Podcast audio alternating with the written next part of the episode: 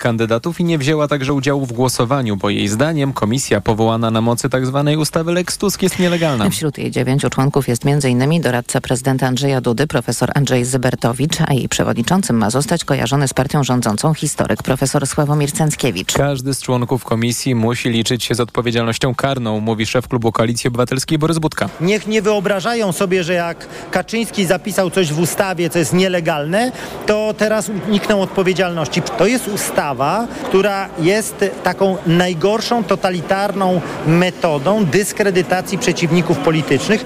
Rzecznik rządu Piotr Miller mówił wczoraj, że ukonstytuowanie komisji może zająć kilka tygodni, co może oznaczać, że nie rozpocznie ona pracy przed październikowymi wyborami. Kryzys klimatyczny, likwidacja lotniska Chopina i rozliczenie obecnej władzy to tematy, o jakich rozmawiali podczas debaty na zakończenie Campus Polska liderzy Platformy Obywatelskiej Rafał Trzaskowski i Donald Tusk. W rozmowie z publicznością Donald Tusk musiał tłumaczyć się m.in. ze startu Romana Giertycha z list Koalicji Obywatelskiej. Kaczyński uciekł przede mną i chciał się schować w Góry Świętokrzyskie. Giertych pisze do mnie, będę miał dla niego dużo niespodzianek, mógłbym się zdecydować nawet z ostatniego miejsca. Dopadnę go tam. Moja kalkulacja była prosta. Kandydat Kandydatura Romana Giertycha budzi wątpliwości wśród polityków opozycji w związku z jego konserwatywnymi poglądami, w tym popieraniu radykalizacji prawa aborcyjnego. Potężny huragan Idalia przemieszcza się właśnie nad wschodnim wybrzeżem Stanów Zjednoczonych. W tym momencie oko cyklonu znajduje się w okolicach Charleston w Karolinie Południowej. W centrum miasta doszło do powodzi. Władze zamknęły część dróg. Cezar Jaszczyk. Kilkanaście godzin wcześniej żywioł uderzył w wybrzeże Florydy i w ciągu zaledwie godziny pozbawił prądu ponad 170 tysięcy gospodarstw. Według amerykańskich mediów Idalia jest największym huraganem, jaki nawiedził ten region od 125 lat. Wiatr wciąż osiąga nawet 205 km na godzinę. Do tej pory najbardziej dokuczliwe okazały się jednak lokalne podtopienia. Dobrze, że mamy kajaki. Teraz pływamy po okolicy i sprawdzamy, kto potrzebuje naszej pomocy.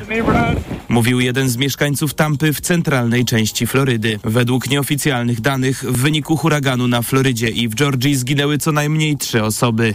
Cezary Jaszczyk, TOK FM. Kolejne informacje w TOK FM o 7.20. Za chwilę poranek Radia TOK FM i Karolina Lewicka. Pogoda. Pogoda dziś niemal w całym kraju. Najwięcej deszczu w południowo-wschodniej Polsce. Na zachodzie i północy pojawią się też burze. 19 stopni w ciągu dnia w Gdańsku, Szczecinie, Poznaniu i Wrocławiu. Do 21 w Łodzi, Katowicach, Krakowie, Rzeszowie i Białymstoku. 22 stopnie w Warszawie i Lublinie. Radio TOK FM. Pierwsze radio informacyjne. Poranek Radia TOK FM. Czwartkowy poranek w Radiu TOG FM. Dzień dobry, witam Państwa. Przy mikrofonie Karolina Lewicka. Będę z Państwem do dziewiątej i oczywiście będziemy mieli gości. Kolejno profesor Tadeusz Gadacz, profesor Jacek Czaputowicz, profesor Krystian Markiewicz. A po 8.20 redaktorzy Michał Sutowski i Paweł Wroński. A teraz czas już na przegląd prasy. Rozpocznę od Rzeczpospolitej. Jak Państwo wiedzą i słyszeli przed chwilą w informacjach, Sejm powołał wczoraj dziewięciu członków komisji badającej rosyjskie wpływy w Polsce. Wszyscy zostali zgłoszeni przez PiS. Opozycja nie przedstawiła swoich kandydatów i nie wzięła udziału w głosowaniu. Wyciągnęła kartę. Izabela Kacprzak i Grażyna Zawadka piszą, że szefem komisji ma zostać e, profesor Sławomir Cęckiewicz, co oczywiście nie jest zaskoczeniem, bo słyszymy o tym od wielu tygodni. Dyrektor Wojskowego Biura Historycznego, współautor filmu Reset w TVP Info. Na liście znalazł się profesor Andrzej Zybertowicz, doradca prezydenta Andrzeja Dudy i szefa BBN-u oraz e, doktor habilitowany Przemysław Żurawski-Welgrajewski, przewodniczący Rady do Spraw Bezpieczeństwa i Obronności przy prezydencie. Największe kontrowersje wzbudził Marek Czeszkiewicz, który w środę wycofał swoją kandydaturę z powodów osobistych, potwierdził. Czeszkiewicz zasłynął, gdy jako prokurator umorzył sprawę kazania o pasywnym żydowskim motłochu, jakie w 2016 roku wygłosił ówczesny ksiądz Jacek Międlar, kapelan narodowców. Miejsce Czeszkiewicza zajął były poseł Kukiz 15 Józef Brynkus, nauczyciel akademicki z Krakowa.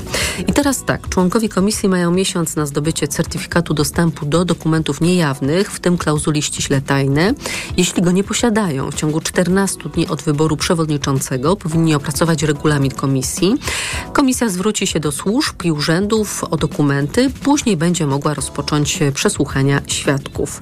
Nowe przepisy budzą poważne zastrzeżenia, tak mówił we wtorek rzecznik Komisji Europejskiej. Z punktu widzenia zgodności z prawem Unii, jeśli komisja zacznie działać, a jej procedury rozpoczną się w kontekście nadchodzących wyborów, a to oznacza, szanowni państwo, że zapewne można się spodziewać kolejnego kroku w procedurze przeciwnaruszeniowej w tej właśnie sprawie, w sprawie Lex Tusk, którą to procedurę Komisja Europejska rozpoczęła już w czerwcu. Na stronie drugiej Rzeczpospolitej komentarz Michała Szułdrzyńskiego, tylko fragment y, końcowy. Szczerze powiedziawszy, dziwię się tym ludziom, którzy postawili na szali swój wcześniejszy dorobek i postanowili wejść do ciała, które mimo próby zachowania pozorów ma być wyłącznie polityczną maczugą na przeciwników. Cóż, twarz i nazwisko ma się tylko jedno. W Gazecie Wyborczej na czołówce także o mm, Lex Tusk z pytaniem Lex Tusk bez priorytetu mm, i gazeta przytacza wypowiedź rzecznika rządu Piotra Müllera, który mówił wczoraj w Polsat News, że ukonstytuowanie komisji i wybór przewodniczącego zajmie kilka tygodni. A pytany, czy komisja się zbierze i zacznie działać jeszcze przed wyborami, odpowiedział: Nie wiem i nie ma takiego priorytetu. Sama komisja będzie o tym decydowała. Wypowiedź Millera może być sygnałem, twierdzi Wojciech Czuchnowski, że do wyborów partia rządząca nie zdecyduje się na wzywanie przed komisję polityków opozycji, w tym jej lidera Donalda Tuska. Dziennik e, Gazeta Prawna. Bardzo interesujący sondaż. Zadano mm, ankietowanym, badanym cztery pytania. Już odczytuję i zdradzam, jakie są odpowiedzi. Któremu z polityków byłbyś skłonny pożyczyć pieniądze? Żadnemu brzmi najczęściej udzielana odpowiedź e, i podobnie będzie w kolejnych trzech e, pytaniach. Natomiast na drugim miejscu uplasował się Donald Tusk. Kolejne pytanie. Którego z polityków chciałbyś zaprosić do domu na obiad przy wspólnym stole? Żadnego. Najczęściej wybierana odpowiedź. Na drugim miejscu Rafał Trzaskowski, na trzecim Donald Tusk. Trzecie pytanie. Komu z polityków powierzyłbyś opiekę nad dzieckiem? Żadnemu. Najczęściej wybierana odpowiedź. Na drugim miejscu Rafał Trzaskowski, na trzecim Donald Tusk. I wreszcie ostatnie pytanie. Z którym z polityków byłbyś skłonny założyć wspólny biznes? Z żadnym? Najczęściej wybierana odpowiedź, ale dwie kolejne są niezwykle frapujące. Z Mateuszem Morawieckim i ze Sławomirem Mencenem. Co do Mateusza Morawieckiego, to ja rozumiem, zwłaszcza jeżeli chodzi o działki, to tak rzeczywiście wtedy warto byłoby w taki biznes z szefem rządu wchodzić, bo no, nie ma żadnego ryzyka, a, a wygrana jest niemal na wyciągnięcie ręki, ta wygrana finansowa. Profesor Adam Gęćwił z Uniwersytetu Warszawskiego komentuje, to nie są pytania sondażowe, czy ludzie są skłonni na kogoś zagłosować, czy dotyczące rozpoz rozpoznawalności polityków. To bardziej badanie wizerunkowe mierzące temperaturę uczuć wyborców także w dzienniku Gazecie Prawnej. E, niezwykle interesujący opis sytuacji z przedwczoraj ale może gwoli wyjaśnienia. Jak Państwo wiedzą, resort zdrowia pracuje nad wytycznymi dla lekarzy w związku z ich postępowaniem dotyczącym przerywania ciąży. Powołanie takiego zespołu, który ma przygotować e, te wytyczne, to była reakcja na głośne śmierci e, pacjentek, e, w przypadku których zbyt długo czekano, aż płód obumrze. Kończyło się to sepsą i zgonem matek. No i właśnie ten zespół miał radzić, co zrobić i jak, żeby do takich sytuacji nie dochodziło przy tym drakońskim prawie wprowadzonym orzeczeniem Trybunału Konstytucyjnego Julii Przyłębskiej jesienią 2020 roku. Tyle, że ostatnie posiedzenie się po prostu tego zespołu nie odbyło. Jak wynika z naszych informacji, piszą Klara Klinger i Paulina Nowosielska, Katarzyna Sujka, minister zdrowia, nowa minister zdrowia, podjęła taką decyzję, bo chciała uniknąć konfrontacji z posłem Konfederacji i aktywistą, aktywistką pro-life. We wtorek weszli oni do budynku resortu zdrowia. Poseł Brown okupował jedną z sal, Kaja Godek zaś filmowała zajście i relacjonowała je w mediach społecznościowych. Pisała: Zespół do spraw mordowania dzieci został odwołany, ale zbierze się lada chwila i wyda swoje mordercze wytyczne. Eksperci wchodzący w skład zespołu nie kryją oburzenia decyzją minister Sujki. Wcześniej powtarzano nam, że nasza praca ma charakter priorytetowy. Odbyliśmy cztery spotkania, do tego każdy wykonał kawał roboty indywidualnie, mówi jeden z członków zespołu. On sam jechał na wtorkowe posiedzenie z drugiego końca kraju. Już będąc w drodze dostał informację, że spotkanie się jednak nie odbędzie.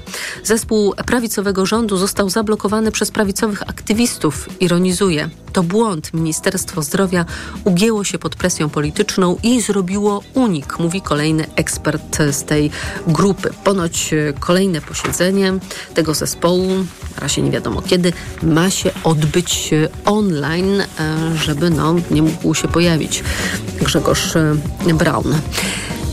Kaja Godek. Rzeczpospolita. Zuzanna Dąbrowska na stronie, stronie czwartej informuje, że rząd pełną parą wydaje pieniądze z KPO, których to pieniędzy, jak Państwo wiedzą, nie ma. I nic nie wskazuje na to, żeby miały być, przynajmniej za kadencji tego rządu. Przez rok do chwili obecnej ogłoszono nabory w 20 inwestycjach, a do końca roku planowanych jest kolejnych 18. Do tej pory finansowano projekty na poziomie 49% całości kosztów, ale ponieważ unijnych środków z KPO nie ma, a rząd nie wysłał wysłał wniosku i program nie został przyjęty, wypłaca je Polski Fundusz Rozwoju, zadłużając obywateli i wiążąc ręce przyszłemu rządowi, który będzie się musiał z tych umów wywiązać. Według danych Ministerstwa Funduszy i Polityki Regionalnej łączna suma wynikająca z podpisanych do tej pory umów na rok 2023 to ponad 6 miliardów złotych, a stanowi to już tylko część z rozstrzygniętych programów o wartości około 80 miliardów złotych. No ale kto zabroni rządowi mm, zadłużać się na rzecz przyszłych pokoleń. Gazeta Wyborcza, do której wracam, Policyjny helikopter, który po starcie na pikniku w Sarnowej Górze przeciął linię energetyczną, oficjalnie wykonywał lot szkoleniowy. Z informacji wyborczej wynika, że do wyborów opinia publiczna nie dowie się, ile będzie kosztować jego naprawa. Przypomnę, że chodzi o wydarzenia z 20 sierpnia na pikniku wojskowym z udziałem wiceministra Macieja Wąsika. Jak przyznał, i to już artykuł Pawła Wrońskiego, po incydencie Wąsik Osobiście pomagał ściągnąć e, Black Hawka na uroczystości. Wcześniej przesłania helikoptera odmówiło wojsko. Śmigłowiec najpierw stał trzy godziny na rżysku, a gdy poderwał się do powrotu do Warszawy, najpierw wykonał niebezpieczny manewr tuż nad głowami publiczności, a potem zerwał łopatą element linii energetycznej, wywołując panikę wśród widzów. Mimo uszkodzeń nie wylądował, lecz poleciał do Warszawy. Jednym z jego pilotów miał być człowiek, który w 2009 roku roku doprowadził do wypadku na wojskowym poligonie, w którym zginął drugi z pilotów. Przyznał się wtedy do złamania przepisów bezpieczeństwa i został skazany na dwa lata więzienia w zawieszeniu. Teraz zajmuje się w policji szkoleniem. No i wczoraj zebrała się Sejmowa Komisja Spraw Wewnętrznych i mm, Administracji. Mm, sytuacja była kuriozalna, bo jej przewodniczący, czyli poseł Lewicy Wiesław Szczepański miał zapewnienie, że pojawi się wiceszef MSWi, a Błażej Poboży, żeby złożyć wyjaśnienia, co się wydarzyło wydarzyło w Sarnowej Górze. Poboży jednak się nie zjawił, tylko zostało przysłane pismo i wynika z niego, że sprawa śmigłowca ze względu na upolitycznienie tego zdarzenia przez opozycję, no to w tej sprawie resort będzie się komunikował wyłącznie w formie pisemnej. W tym piśmie, którego merytoryczna treść dotycząca opisu zdarzenia nie została podpisana, stwierdzono, że piknik nie był pokazem lotniczym, lecz miał być jedynie pokazem statycznym, w którym śmigłowiec miał w ogóle nie latać. No ale jednak latał, prawda? Ministra Wąsika usiłował bronić poseł PiSu Piotr Kaleta. Mm, na przykład jak? To bardzo ciekawe. Przytoczył fragment wywiadu byłego szefa Narodowego Banku Polskiego Marka Belki, dziś europosła, w którym znalazło się stwierdzenie, że opozycja jest słaba intelektualnie. I Piotr Kaleta poprosił opozycję o odpowiedź na piśmie w sprawie wypowiedzi Marka Belki o słabości intelektualnej opozycji. Gazeta Wyborcza opisuje tajny pogrzeb bez wojskowych honorów, czyli Jewgeni Prigorzyn zaległ w ziemi. Założyciel grupy Wagnera został pochowany na cmentarzu porochowskim w Petersburgu. W pogrzebie nie wzięli udziału przedstawiciele władz, choć Prigorzyn był odznaczony orderem bohatera Rosji. Zgodnie z dekretem prezydenckim pogrzeb osób o tej rance powinien przebiegać bardzo uroczyście. Przy udziale orszaku wojskowego i orkiestra nie było. Pracownik cmentarza opowiedział dziennikarzom niezależnego portalu, że nie widział żadnych ludzi w wojskowych mundurach, a w samej ceremonii wzięło udział maksymalnie 30 osób. Mimo, że rzecznicy prasowi Prigorzyna w rozmowie z Interfaxem zaznaczyli, że mogiłę zmarłego biznesmena można odwiedzać, rosyjskie władze nie wydają się zadowolone z tego pomysłu. Niezależna redakcja Fontanka zauważyła, że po ogłoszeniu przez media tej informacji wokół cmentarza zaczęli stacjonować funkcjonariusze Rosgwardii, policja, żandarmeria wojskowa, specjaliści od rozminowywania, a nawet służby bezpieczeństwa wyposażone w broń przeciwko dronom. Niezależni dziennikarze i politolodzy zwracają uwagę, że władze wyraźnie starały się utrzymać e, pogrzeb w ukryciu. Publicystka Radia Swoboda Jelena e, Rykow-Cewa zauważyła, że w ostatnich dniach w mediach regularnie pojawiały się pogłoski, w których donoszono o możliwych datach pogrzebu, wymieniano też cmentarze, na których miał się odbyć. Każdy kolejny komunikat przeczył jednak temu, który pojawiał się wcześniej, powodując coraz większy chaos informacyjny. Dla Kremla, jak uważają opozycjoniści, eksperci, ważne było, aby pogrzeb nie zamienił się w jakąś formę manifestacji politycznej. Czas na przegląd prasy, szanowni państwo, się skończył. Stąd też kończymy. Informacje przed nami, a po informacjach mój Państwa pierwszy gość, czyli profesor Tadeusz Gadacz, kierownik Katedry Filozofii w Kolegium e, Civitas, także kandydat Koalicji Obywatelskiej do Sejmu z Krakowa.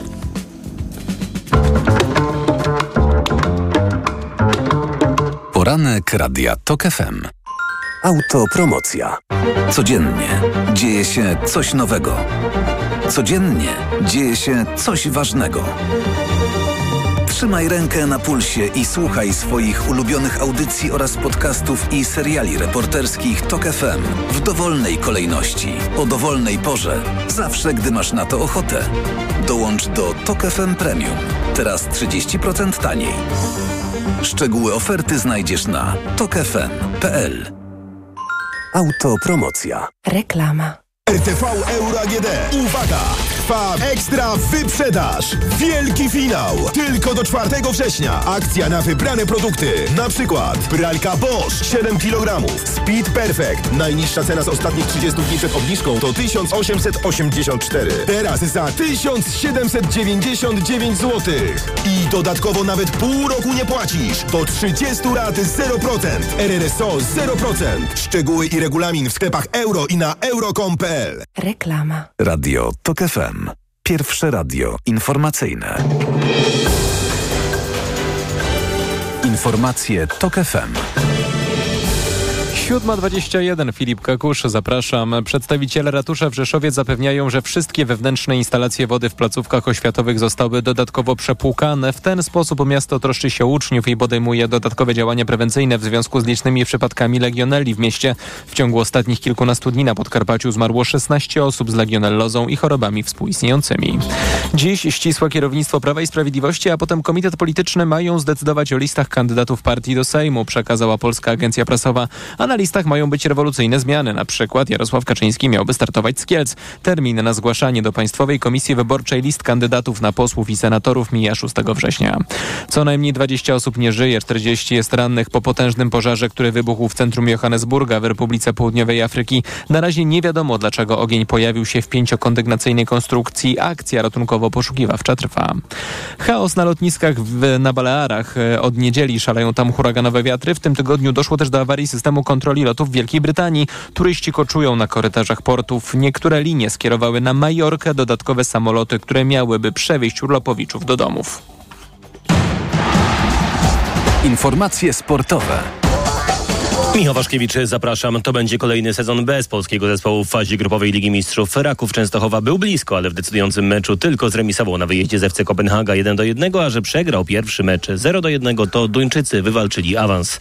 Na pocieszenie mistrzom Polski pozostanie gra w fazie grupowej Ligi Europy, mówi trener Rakowa Dawid Szwarga. Remis, y, który finalnie powoduje, że nie awansujemy do Ligi Mistrzów, pozostawia lekki niedosyt. Pomimo braku awansu, podziękowania dla zawodników, bo ich nastawienie, postawa w tym meczu i generalnie w całych kwalifikacjach to był bardzo wysoki poziom. I wierzę, że przed nami jeszcze co najmniej sześć meczów, w których pokażemy, tak jak dzisiaj, że jesteśmy w stanie rywalizować e, z każdym, nawet z zespołem, który teoretycznie jest faworytem. A dziś o fazę grupową Ligi Konferencji zagra Legia Warszawa, która po remisie na wyjeździe 3 do 3 podejmie u siebie FC Midland. Początek meczu o 21. Koniec marzeń o medalu Mistrzostw Europy dla polskich siatkarek. W ćwierćfinale turnieju biało-czerwone przegrały w Brukseli z Turcją 0 do 3. W każdym z trzech setów Polki wychodziły na kilkupunktowe prowadzenie, ale końcówki należały do rywalek, mówi dla kanału Polska Siatkówka przyjmująca Martyna Łukasik. Nad tym musimy popracować. Wydaje mi się, że to, że potem zdarzyły nam się te przystoje, spowodowało, że wynik jest jaki jest. Na pewno Turcja bardzo dobrze zagrała i trzeba przyznać, że są świetnym zespołem. Turcja zagra w półfinale z Włochami, a w drugiej parze Serbia zmierzy się z Holandią. Iga Świątek w trzeciej rundzie US Open i Magdalena Fręch za burtą wielkoszlemowego turnieju. Broniąca tytułu Świątek tym razem musiała się bardziej namęczyć, ale wygrała z Australiką Darią Saville 6-3, 6-4. Fręch przegrała z rozstawioną z dziesiątką Czeszką Karoliną Muchową 3-6 i 3-6, a Linet uległa wracającej po długiej przerwie spowodowanej kontuzją kolana Jennifer Brady. Amerykanka wygrała 6-1, 2-6, 6-2, a tak Polka podsumowała mecz w rozmowie z Eurosportem. Grałam dobrze, pokazałam naprawdę fajny tenis. E, Moja przeciwniczka była po prostu dzisiaj lepsza. Wiedziałam, że, że to losowanie było jednym e, najtrudniejszych e, dla mnie, zwłaszcza jako zawodniczce, która była rozstawiona. Ale taki jest sport, niestety, takie są wielkie szlemy. Dałam sobie wszystko, dzisiaj niestety było za mało. Dziś o trzecią rundę powalczy Hubert Hurkacz. Jego rywalem będzie Brytyjczyk Jack Draper. Pogoda. 22 stopnie w Warszawie i Lublinie i tam będzie dziś najcieplej, 21 w Krakowie, 20 we Wrocławiu, 18 w Gdyni, 16 w rejonach podgórskich. Będzie sporo rozpogodzeń, ale w całej Polsce możliwe przelotne opady albo słabe burze. Na południowym wschodzie deszcz może być intensywny. Radio TOK FM.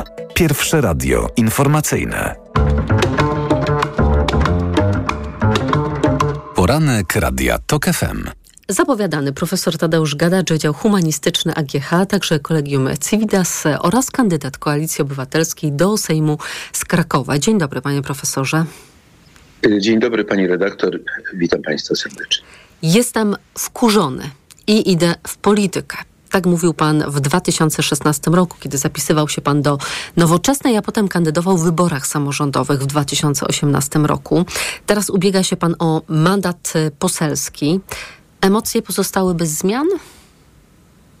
No niestety się bardzo silnie wzmocniły po tych kilku kolejnych latach ze względu na radykalną destrukcję państwa, edukacji. Przede wszystkim e, właśnie idę e, wyzwalać polską edukację.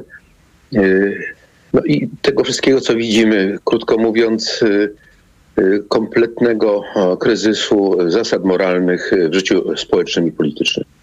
Tak się zastanawiam, po co filozofowi mm, polityka praktyczna, mm, skoro mógłby pan nie wychodzić poza jej opis i analizę, mając jednocześnie pewność i gwarancję, że się pan nie ubrudzi, bo przecież sam pan napisał, że ta współczesna polityka stała się obszarem panowania zakłamania, postprawdy, oportunizmu, braku szacunku, arogancji, buty, bezczelności i chamstwa. Chce pan jednoosobowo coś zmienić?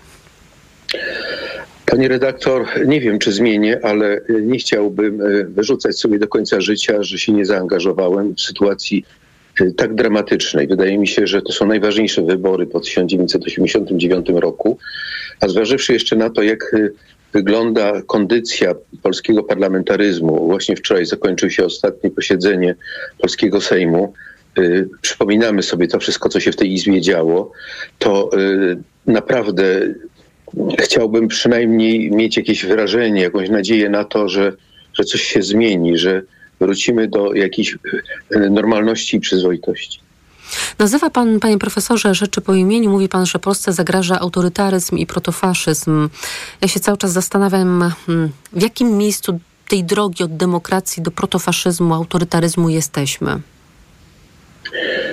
Pani redaktor, y, no, zrobiliśmy wiele kroków naprzód, to nie ulega najmniejszej wątpliwości. Jak się czyta diagnozy, choćby na przykład y, y, Teodora Wissengrunda Adorno, który w 1953 roku wygłosił słynny wykład na temat prawicowego radykalizmu i wskazał tam na pewne cechy, które ten prawicowy radykalizm charakteryzują, takie jak propaganda, kłamstwa wyborcze, jak odwoływanie się do hasła lewicy i tak dalej. No, mnóstwo tego rodzaju zdań tam znajdujemy, to ja po prostu widzę, że to wszystko się dzieje na naszych oczach niestety. Krok po kroku, może bardziej cywilizowany sposób, może bardziej pod krawatami w garniturach, ale tak naprawdę te stare czasy powracają i ja widzę niestety w przestrzeni społecznej i czuję tę brunatność lat 30., która miała miejsce w Europie. Hiobowe wieści przynosi najnowsza polityka, bo jak ustalił tygodnik, e, już w lipcu Przemysław Czarnek dołączył do sztabu wyborczego Prawa i Sprawiedliwości. Więcej czasu przesiaduje na Nowogrodzkiej niż w swoim resorcie i jest bardzo wysoko na liście kandydatów Jarosława Kaczyńskiego do objęcia w przyszłości stanowiska, uwaga, uwaga, premiera. Tak się zastanawiam, mm, Kogo pan widzi w ministrze edukacji i, i, nauki? Inżyniera społecznego, dziarskiego chłopca, co by było nawiązaniem do tej brunatności, którą pan dostrzega, bulteriera PiSu, a może takiego cynicznego karierowicza, który powie i zrobi, co trzeba, byle tylko zwiększyć zakres swojej władzy? Pani redaktor, nie jestem psychoanalitykiem, by móc w pełni na to pytanie odpowiedzieć, ale na pewno y, Buteliera to nie ulega wątpliwości. Y, Karierowicza być może, ale to, co pan Czarnek robi w przestrzeni publicznej, y, uwaga, uwaga, jest przecież ministrem edukacji, a zatem kimś, kto powinien być autorytetem, wzorcem dla nauczycieli, dla rodziców, dla y, uczniów. Jest to po prostu no, tragiczne. Już nie mówiąc o tym, że mam osobiste porachunki z panem ministrem, ponieważ zniszczył pośrednio przez y, wpływy mm, pisowskie Instytut Filozofii i Socjologii na Uniwersytecie Pedagogicznym w Krakowie, który budowałem przez 8 lat. Usunięto tam z nazwy y, filozofia z mojego instytutu. Y, Uniwersytet Pedagogiczny, uwaga, który kształcił w tradycji wiele lat polskich nauczycieli, usunął z nazwy pedagogiczny, zamienia się na Uniwersytet Krakowski i buduje, uwaga, strzelnicę. No, mam nadzieję, że nie będzie strzelał do nauczycieli, choć można by się tego domyślać. No a teraz y, pan minister Czarnek y, zaczął atakować Instytut Filozofii i Socjologii Polskiej Akademii Nauk, w której, uwaga, byłem wicedyrektorem przez dwie kadencje.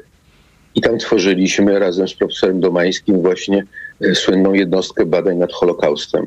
A zatem to jest mój osobisty problem, ale przede wszystkim no, problem polskiej całej edukacji. No, 1 września zaczynamy y, nowy rok szkolny. Brakuje w polskich szkołach około 30 tysięcy nauczycieli. Odchodzą kolejni. Y, nauczyciele są sparaliżowani strachem. Ostatnia y, podjęta przez Sejm uchwała daje kuratorom wpływy także w szkołach prywatnych, do których masowo przeprowadzają rodzice, ci oczywiście, których stać, swoje własne dzieci, aby uchronić je przed y, ideologiczną edukacją państwową. To ja jeszcze przy filozofii i Przemysławie Czarnku pozostanę, bo z filozofii to Przemysław Czarnek, ale także Jarosław Kaczyński, także na przykład Ryszard Legutko, Marek Jędraszewski wyciągają tylko jedną rzecz, marksizm, chociaż niektórzy twierdzą, że to nie filozofia, tylko teoria ekonomiczna, projekt ideologiczno-polityczny. No ale wyciągają ten marksizm, przerabiają go na neomarksizm i nim straszą. Na przykład od września resort edukacji będzie promował w szkołach projekt Odnaleźć siebie, który ma uczyć młodzież, jak tropić marksizm w Unii Europejskiej, feminizmie.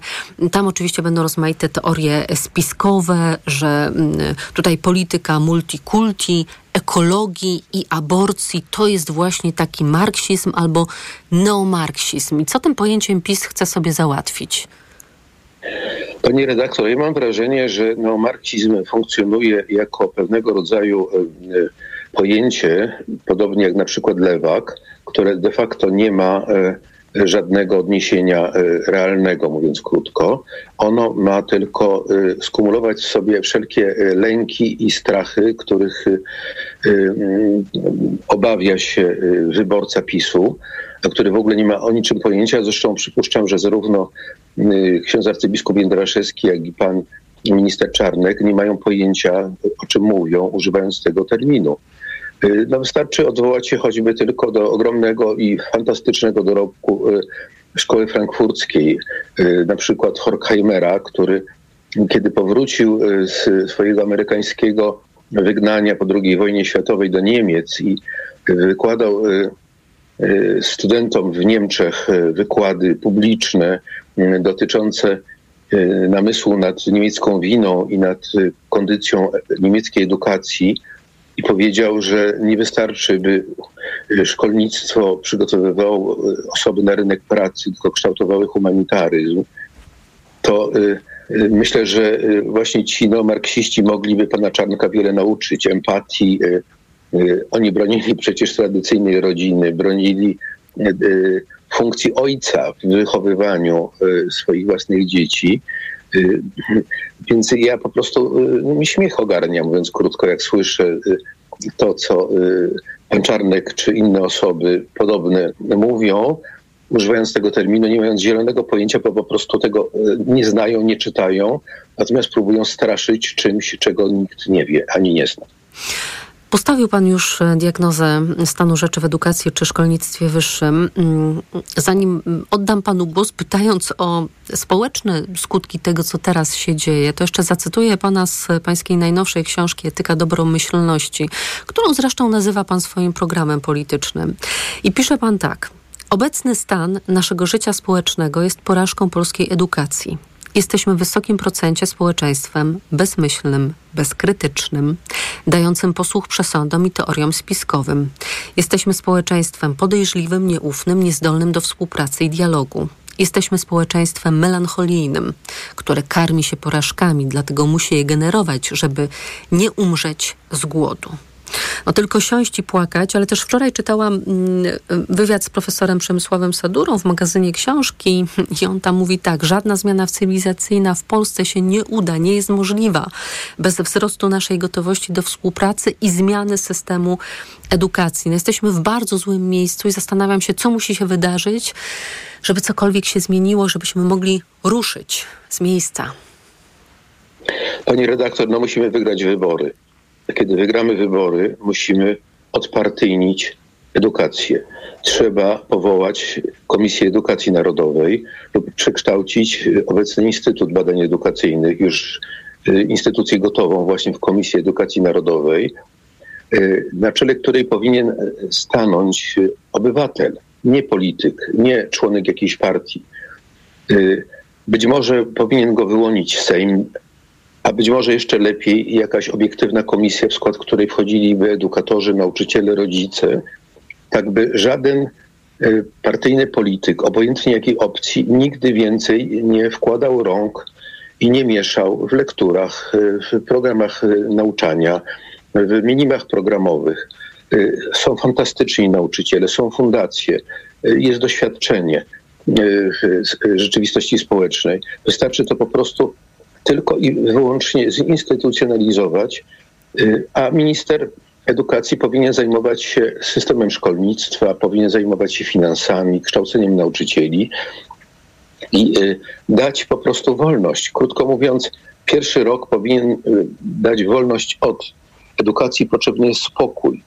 Większość dyrektorów i nauczycieli nie oczekuje od władzy niczego więcej poza pozostawieniem im przestrzeni do działania. Wystarczy wolność od od bezsensownych politycznych i ideologicznych decyzji ministra, od władzy kuratora, który może nękać i nęka rzeczywiście kontrolami, od ideologii, polityki, biurokracji. Profesor Tadeusz. Rozwa- tak? To proszę ostatnie zdanie. Należy rozważyć możliwość likwidacji kuratorów oświaty, a przecież w każdym województwie istnieją także centra doskonalenia nauczycieli. Krótko mówiąc, marnotrawimy ogromną ilość środków ekonomicznych na kontrol, która tylko paraliżuje polską edukację. Profesor Tadeusz Gadacz był z nami, Wydział Humanistyczny AGH, także Kolegium Civitas oraz kandydat Koalicji Obywatelskiej do Sejmu z Krakowa. Panie profesorze, dziękuję za rozmowę. Dziękuję pani redaktor, dziękuję państwu. Miłego dnia. Państwa zapraszam na informacje. Poranek Radia TOK FM. Autopromocja. Fundacja TOK FM i Fundacja Batorego przedstawiają podcast Rozumieć Ukrainę. Agnieszka Lichnerowicz. Edwin Bendyk. Bardzo serdecznie Państwa zapraszamy. Jakie są scenariusze odbudowy Ukrainy? Jacy bohaterowie z przeszłości inspirują dziś Ukrainki i Ukraińców do walki? Co kształtuje ich wyobrażenia sobie? Jak wojna zmienia społeczeństwo? I jak Ukraińcy zmieniają Polskę i Europę? O tym wszystkim co tydzień w środę przed godziną 15. Wszystkich odcinków tego podcastu posłuchasz na tokefm.pl ukośnik Ukraina lub w aplikacji mobilnej TOK FM. Autopromocja. Reklama. Let's go! Wielka wyprzedaż w Mediamarkt. Złap okazję! Odkurzacz bezprzewodowy Philips 3 w jednym z funkcją mycia. Teraz za 999 zł. 600 zł taniej. Najniższa cena z 30 dni przed obniżką to 1599 zł. Mediamarkt. Dwa słowa i niezwykła moc. Pomogą Ci, gdy zaczynasz dzień. I pomogą w drodze do pracy. Dzień, dzień dobry. dobry. Od dzień dobry zaczyna się wszystko, co dobre. Więc i Ty zaczynaj od nich swój dzień. Zacznij dzień od Dzień Dobry w TVN. Codziennie od 7.45 rano. Kandydujesz w wyborach? W Print Media 24 od ponad 15 lat skutecznie pomagamy w przygotowaniach do kampanii wyborczej. Gwarantujemy profesjonalną obsługę, szeroki wachlarz usług i jak zawsze atrakcyjne ceny. Banery już od 12 zł 90 groszy, ulotki od 2 groszy. Nie zwlekaj, nasz zespół czeka na kontakt. www.printmedia24.pl ukośnik wybory. W Warszawie ulica Nowowiejska 5 i Rogalskiego 4, Celestynów ulica Osiecka 2. Tyle teraz słychać o wszawicy. Co robić? Zuzia też złapała, ale kupiłam w aptece sprawdzony lek. Sora Forte. Sora Forte? Tak, to jedyny taki szampon leczniczy. Jest łatwy w użyciu i już po 10 minutach zwalcza wszy. Sora Forte. Ekspresowy lek na wszawicę. Sora Forte. Permetriną 10 mg na mililitr. Wszawica głowowa u osób w wieku powyżej 3 lat. Przeciwwskazania na wrażliwość na którąkolwiek substancję. Inne piretroidy, pyretryny. Aflofarm. Przed użyciem zapoznaj się z treścią lotki dołączonej do opakowania, bądź skonsultuj się z lekarzem lub farmaceutą, gdyż każdy lek niewłaściwie stosowany zagraża Twojemu życiu lub zdrowiu. Justyna Steczkowska, Marek Piekarczyk, Thompson i Baron oraz Landberry powracają. Świetna zabawa w najlepszym muzycznym talent show tej jesieni. The Voice of Poland. Oglądaj już w sobotę o 20 w TVP2. Przed wejściem na rozprawę weź Valerin Max, a ja pomogę Ci przez to przejść. Praca, praca i jeszcze więcej pracy.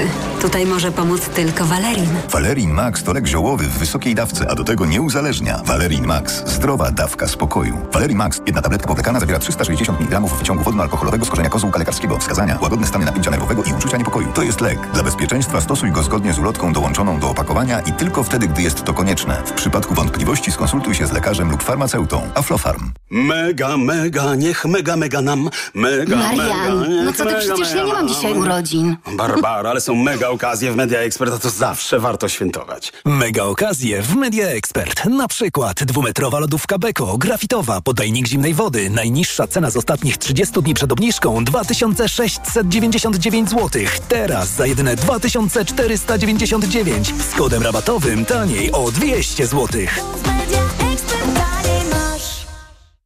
Ła! Nagły ból w jamie ustnej podczas jedzenia? To najczęściej afty lub drobne urazy. Sięgnij po sprawdzone rozwiązanie. Dezaftan. Po pierwsze, Dezaftan wspomaga leczenie dolegliwości, szybko niwelując ból. Po drugie, zabezpiecza aftę przed podrażnieniami. To dzięki podwójnemu działaniu. Dezaftan jest tak skuteczny. Dezaftan. Podwójnie skuteczny na afty. To jest wyrób medyczny. Używaj go zgodnie z instrukcją używania lub etykietą. Afty, aftowe zapalenie jamy ustnej, pleśniawki, urazy spowodowane przez aparaty ortodontyczne i protezy. Aflofarm. Reklama. Radio TOK FM. Pierwsze radio informacyjne. Informacje TOK FM.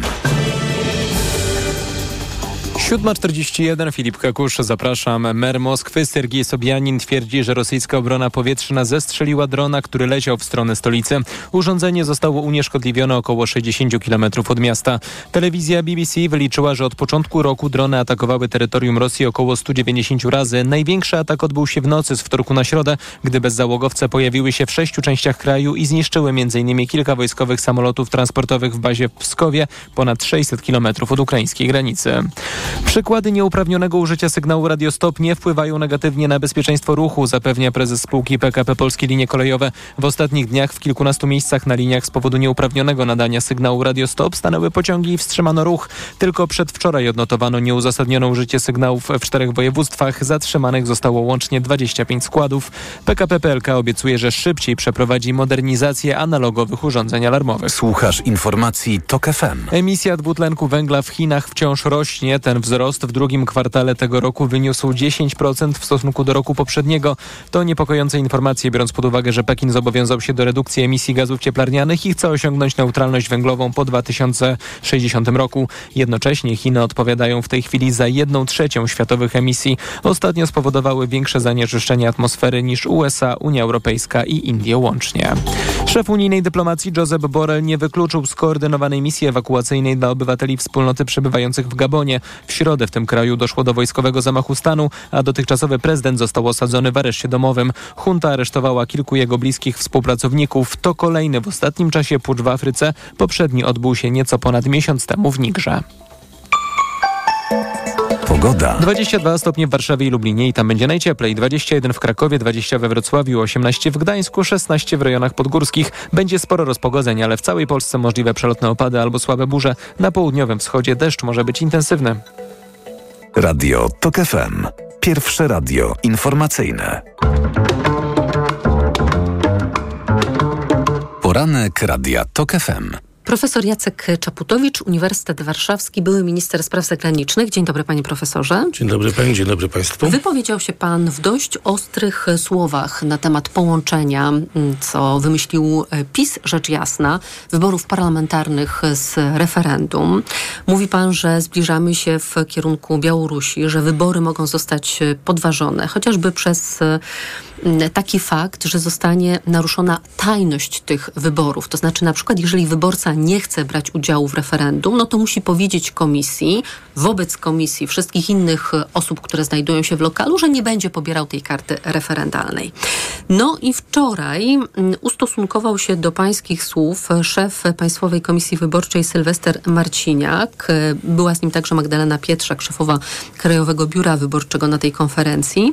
I od sędziego Marciniaka usłyszeliśmy, że Jacek Czaputowicz rozpowszechnia w przestrzeni publicznej wiele nieprawdziwych, nieuprawnionych, bezpodstawnych, obraźliwych, a przede wszystkim podważających autorytet Państwowej Komisji Wyborczej informacji. No to jak z tym podważaniem autorytetu PKW u pana?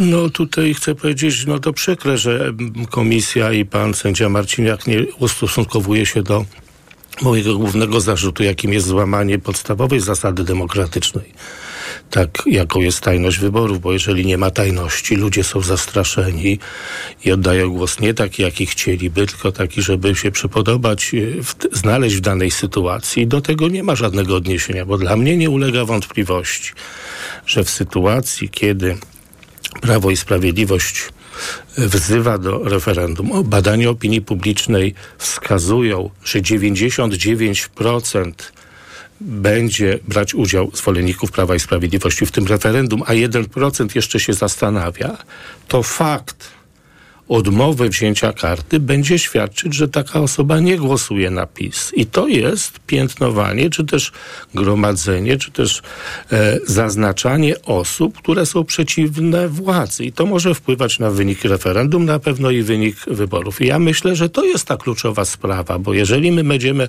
oceniać legalność tych wyborów, to będziemy to oceniać na podstawie tych standardów.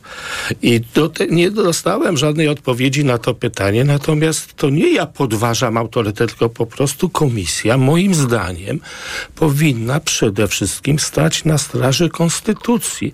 A konstytucja mówi wprost i bezpośrednio, że wybory w Polsce są tajne to będzie pierwsza sytuacja od 89 roku, kiedy te wybory po prostu będą przeprowadzone w taki sposób, że będzie wywierana presja na obywateli. Bo przecież jeszcze to zostało potwierdzone. Ja miałem pewną nadzieję, gdy to podnosiłem, że to może zostanie jakoś zmodyfikowane. Ale przecież sędzia Marciniak mówi wprost, że te komisje będą proponować wyborcom wzięcie karty i ty, dopiero jak ci wyborcy odmówią wzięcia tej karty, to to zaznaczą, jeszcze napiętnują to w ten sposób. Ja zadaję pytanie, jakim prawem komisje mogą cokolwiek obywatelom proponować? Do tej pory obywatel, jeżeli chciał, no to brał udział, jeżeli nie, to nie i nie było to nigdzie odnotowane. Także nie jestem tutaj usatysfakcjonowany tymi wyjaśnieniami. Jeżeli mówimy o Białorusi, ja przecież chcę powiedzieć, powiedzieć, że tam komisja wyborcza też mówiła, że wybory są dobrze policzone, że przecież 80% wzięło udział w, w wyborach na Białorusi.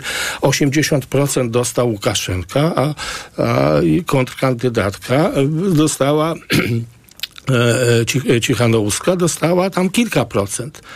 I też mówili, że oni przecież stoją na straży. A przecież nie o to chodzi, że ktoś tylko dobrze policzy te wyniki, które będą, bo być może tak będzie. Tylko czy te warunki są spełnione no już wiemy, do tego, że, że te wybory, wybory będą nie będą równe, tak jak nie były w 2020 czy 2019. No i jeszcze na dodatek będzie naruszona tajność wyborów. Ja bardzo uważnie, panie profesorze, wsłuchuję się w pańskie wypowiedzi z ostatnich tygodni miesięcy, z ostatniego czasu, ale także w to, co przed chwilą pan powiedział, że Państwowa Komisja Wyborcza powinna stać na straży konstytucji. I przyznam się szczerze, że mam pewnego rodzaju dysonans poznawczy, bo przecież był pan ministrem w rządzie, który ułamał konstytucję. Wszedł pan do rządu Mateusza Morawieckiego w randze ministra w styczniu 2018 roku i spędził pan w nim 32 miesiące. Więc jak pan wytłumaczy tę zmianę postawy? Narracji, oglądu rzeczywistości. No tutaj pozwolę sobie nie zgodzić się z panią redaktor, dlatego że jak gdy byłem w rządzie, ja tam nie zauważyłem łamania konstytucji. Trzy razy wybory się odbyły. Samorządowe, parlamentarne i prezydenckie. Wszystkie wybory no ale panie zostały... Ministrze, panie przepraszam, profesorze. wszystkie wybory zostały wygrane, ale nie ja nie zostały mówię potworzone. tylko o wyborach. Pan wchodzi do rządu w styczniu 2018 roku. PiS przejął Trybunał Konstytucyjny. PiS przejął media publiczne. PiS upolitycznił prokuraturę. W kwietniu, e, czyli w trzecim miesiącu pańskiego urzędowania, PiS zaczyna upolityczniać Krajową Radę Sądownictwa, a pan wygłasza taki cytat, że pan się cieszy, że ruszają wybory do Krajowej Rady Sądownictwa. Wybory dokonywane bardzo. przez polityków. Ja to, oczywiście, ja to mówię. Chcę powiedzieć jeszcze raz. W momencie, kiedy byłem w rządzie, nie było sytuacji, że Polska nie wykonała jakiegoś orzeczenia Trybunału, że Polska płaciła kary. Że, że coś było zakwestionowane w sposób twardy. Ja nie uważam, pan że. przeciwko wyborom kopertowym? Ja nie słyszałam pańskiej wypowiedzi. No przecież wybory kopertowe nie zostały przeprowadzone. Nie zostały, No, ale, ale no były nie przygotowywane. Czy pan jako szef MSZ-u w tamtym czasie mówił, wybory kopertowe są niezgodne z konstytucją, będą podważane przez instytucje unijne i na ja arenie przepraszam bardzo, pierwsze słyszę od pani, żeby ktokolwiek mówił, te wybory się nie odbyły. Chcę powiedzieć jeszcze jedną rzecz. Jako minister spraw zagranicznych byłem odpowiedzialny za wybory za granicą. Nie słyszałem, były zarzuty podnoszone przez opozycję. Powtórzę raz jeszcze, tak jak wtedy, tak i teraz, te wybory zostały przeprowadzone uczciwie. I zresztą dodam, że wtedy Trzaskowski jako prezydent wygrał za granicą. I chodzi o to, żeby państwo no, realizowało ten sposób, w sposób uczciwy te wybory. Dlatego... Ale pan mówi tylko o wyborach, a ja patrzę na to szerzej, ponieważ ja pamiętam szereg pańskich wypowiedzi afirmujących tak zwaną reformę wymiaru sprawiedliwości Zbigniewa Ziobry. Teraz pan przekonuje, że suwerenna Polska Zbigniewa Ziobry najbardziej przyczyniła się do osłabienia suwerenności naszego kraju właśnie za sprawą tych reform. Tymczasem pan jako minister mówił między innymi, że te, tu cytat, reformy wymiaru sprawiedliwości zgodne są z oczekiwaniami Polaków, nie naruszają zasad demokratycznego państwa prawa, ale wręcz te zasady umacniają. Dziękował pan Węgrom za solidarność okazaną nam w sporze z Komisją Europejską, mniejsza z tym, że to była solidarność tylko retoryczna. Opowiadał pan, że Polska ma wspólną z Węgrami wizję Unii Europejskiej. Nawet jeszcze jak pan już nie był w rządzie, to w 2021 roku mówił pan, że podjęcie tej reformy było, było konieczne. To fakt, że nie przyniosła ona spodziewanych efektów, ale rząd bezustannie nieustannie napotykał na tej drodze przeszkody i te przeszkody upatrywał pan w tym, że opozycja nie chciała uczestniczyć w wyborach do upolitycznionej KRS. No, przepraszam, może pani to skończyć pytaniem? Bo No, pani przy, ja, moje, jeszcze raz moje pytanie powtórzyć. było na początku. Mam dysonans poznawczy, To że ja pan jako wyjaśniam. minister mówił jedno, a teraz pan, nie będąc już w rządzie, przy słabnącym Prawie i Sprawiedliwości, mówi zupełnie coś innego. Zastanawiam się, skąd zmiana postawy. Zmiana postawy wynika z tego, że ja nie odpowiadam za ten okres, kiedy nie byłem w rządzie. Ja odpowiadam za ten okres, kiedy byłem w rządzie. Ja uważam, że wtedy te sprawy, że społeczeństwo ma prawo wybrać parlament, że ten parlament ma prawo Ale ja określić nie kwestionuję system, wyniku wyborów z ale 2019 mówię czy 2015 roku. System sprawiedliwości i, te, i to zostało potwierdzone, te wybory Ale za to pan uważa, kadencji. że reformy, których dokonał Zbigniew Ziobro w wymiarze sprawiedliwości, to są dobre czy są złe? Przepraszam bardzo, y, ja nie byłem ministrem sprawiedliwości. Są różne etapy, są różne zastrzeżenia. Ja uważam na przykład, jeśli chodzi o nie, część reform, komisja ich w ogóle nie podnosiła, na przykład Trybunał Konstytucyjny, to się dopiero pojawiło w tym roku, zastrzeżenia do Trybunału Konstytucyjnego, bo dopiero teraz komisja skierowała wniosek do TSUE w sprawie Trybunału. Wcześniej tego nie Ale podnosiła, nie pytam o opinię ale zajmowałem się. Pytam pana opinię. Czy pan uważa, że te reformy, tak jak pan uważał e, trzy lata temu, są dobre, czy są złe, tak jak uważa pan teraz? Ja nie uważam, ja po prostu uważam, że trzeba je oceniać. Uważam, że rząd ma prawo do pr- przeprowadzenia reform. Uważam dzisiaj, że one były niedobrze przeprowadzone, bo wymiar sprawiedliwości i tu zgadzam się z premierem e, Mateuszem Morawieckim, no nie, nie, działa e, bardziej efektywnie niż wcześniej. Ja tutaj się zgadzam z główną linią rządu. Tylko, że ja nie widzę jakiegoś dysonansu poprawczego. Ja bronię okresu, kiedy byłem w rządzie, bronię swojej polityki zagranicznej, bronię naszych relacji z Unią wtedy. Natomiast wystąpiłem dlatego, że uważam, że to może pójść w złym kierunku. No i niestety to poszło w Ale jakiej kierunku. polityki zagranicznej, mm, panie ministrze? Właściwie ja się do dziś zastanawiam, czym się pan zajmował. Podobnie jak pana następca Zbigniew Rau w resorcie. Przecież za e, pańskiego urzędowania resort został wydrążony z kompetencji. Polityka unijna do ministra do spraw Unii Europejskiej, polityka amerykańska do Pałacu Prezydenckiego. Decyzje zapadały przy Nowogrodzkiej. Pan nie miał nic do gadania, przepraszam bardzo. Miałem taką opinię, natomiast ja, jeśli pani mi pozwoli, bardzo jestem za to wdzięczny. Uważam, że udało mi się poprawić stosunki polsko-amerykańskie. Podpisaliśmy ważne porozumienie obecności wojskowej trwałej. Uważam, że udało się poprawić stosunki z W tym Niemcami. czasie, kiedy Prawo i Sprawiedliwość mogę- stawiało na Trumpa i nie chciało e, gratulować Bidenowi. Jeśli, ja wtedy już nie byłem w rządzie. Jeśli ch- chodzi o stosunki z Ukrainą, one były napięte, kiedy był ministrem e, e, mój poprzednik Witold Waszczykowski. Udało się stworzyć trójkąt lubelski, udało się stworzyć e, dobre relacje z Litwą, które były bardzo napięte. Jeszcze od czasów ministra Sikorskiego mieliśmy mocną pozycję w regionie. Mieliśmy bardzo ważną konferencję dotyczącą Unii Europejskiej pod przewodnictwem premiera Mateusza Morawieckiego w 2019 roku, gdzie było 13 premierów innych państw. Przedstawiliśmy Pan ważne nie stanowisko. żałuje, że spędził w tym rządzie ponad dwa lata. Ja nie żałuję, uważam, że to był piękny okres dla polskiej polityki zagranicznej będę tego bronił. Oczywiście, że nie. Mhm. I nie żałuje pan, że ma pan w swojej biografii zawodowej właśnie ten epizod. Ja uważam, że to by dla mnie wielki zaszczyt i szansa, że mogłem coś dla Polski dobrego zrobić. Absolutnie nie. I jak pan ocenia rządy Prawa i Sprawiedliwości po tych ośmiu latach? Przepraszam, ja tutaj nie oceniam rządów Prawa i Sprawiedliwości. Jak wystąpiłem, zrezygnowałem, to przedstawiłem swoje uzasadnienie w No, panie wywiadzie. Jest wiadomo, przepraszam bo- bardzo. Bądźmy szczerzy, pan się zrekonstruował przed tym, jak miał pan być zrekonstruowany, podobnie jak- Łukasz Szumowski. Po prostu na kilka tygodni panowie uprzedzili decyzję e, Jarosława Kaczyńskiego. Ja to ogłosiłem wcześniej, ja tutaj nie- chcę się tłumaczyć. Wie pani, po prostu e, nie uczestniczę w polityce od trzech lat i uważam ten okres za dobry i jestem gotów poświęcić dyskusję też na ten temat, co było dobre, co było złe. Dostrzegam też bardzo ułomną politykę poprzedników, e, spowodowaną też uwarunkowaniami e, e, politycznymi. Mam na myśli Prawo i Sprawiedliwość. Polityka zagraniczna była zła. Niektóre elementy wskazują niedawne audycje typu reset, ale nie jest czas przed wyborami, żeby jątrzyć. Uważam, Żeby że jątrzyć? Znaczy, no, w chyba społeczeństwie- trzeba mówić jak jest, prawda? I co się no dokonało. jeżeli jak jest, to uważam, że polityka zagraniczna Prawa i Sprawiedliwości była katastrofalna, dlatego że mm, po prostu przyczyniła się do umocnienia Rosji, nie prowadziliśmy suwerennej polityki i te zarzuty się tutaj potwierdzają. Tak jak najbardziej. Uważam, że to było katastrofalne. Polityka zagraniczna Prawa i Sprawiedliwości. Platformy Obywatelskiej. Platformy Obywatelskiej, Tak. bo powiedział pan Prawa i Sprawiedliwości. To, przejęzyczyłem się, nie. Prawo i Sprawiedliwości. Polityka zagraniczna Platformy y, zła i katastrofalna, polityka zagraniczna y, będąca zapisu Polityka zagraniczna- funkcją polityki wewnętrznej była dobra, tak? E, Polityka zagraniczna w czasie, kiedy byłem ministrem spraw zagranicznych, uważam, że ona była dobra.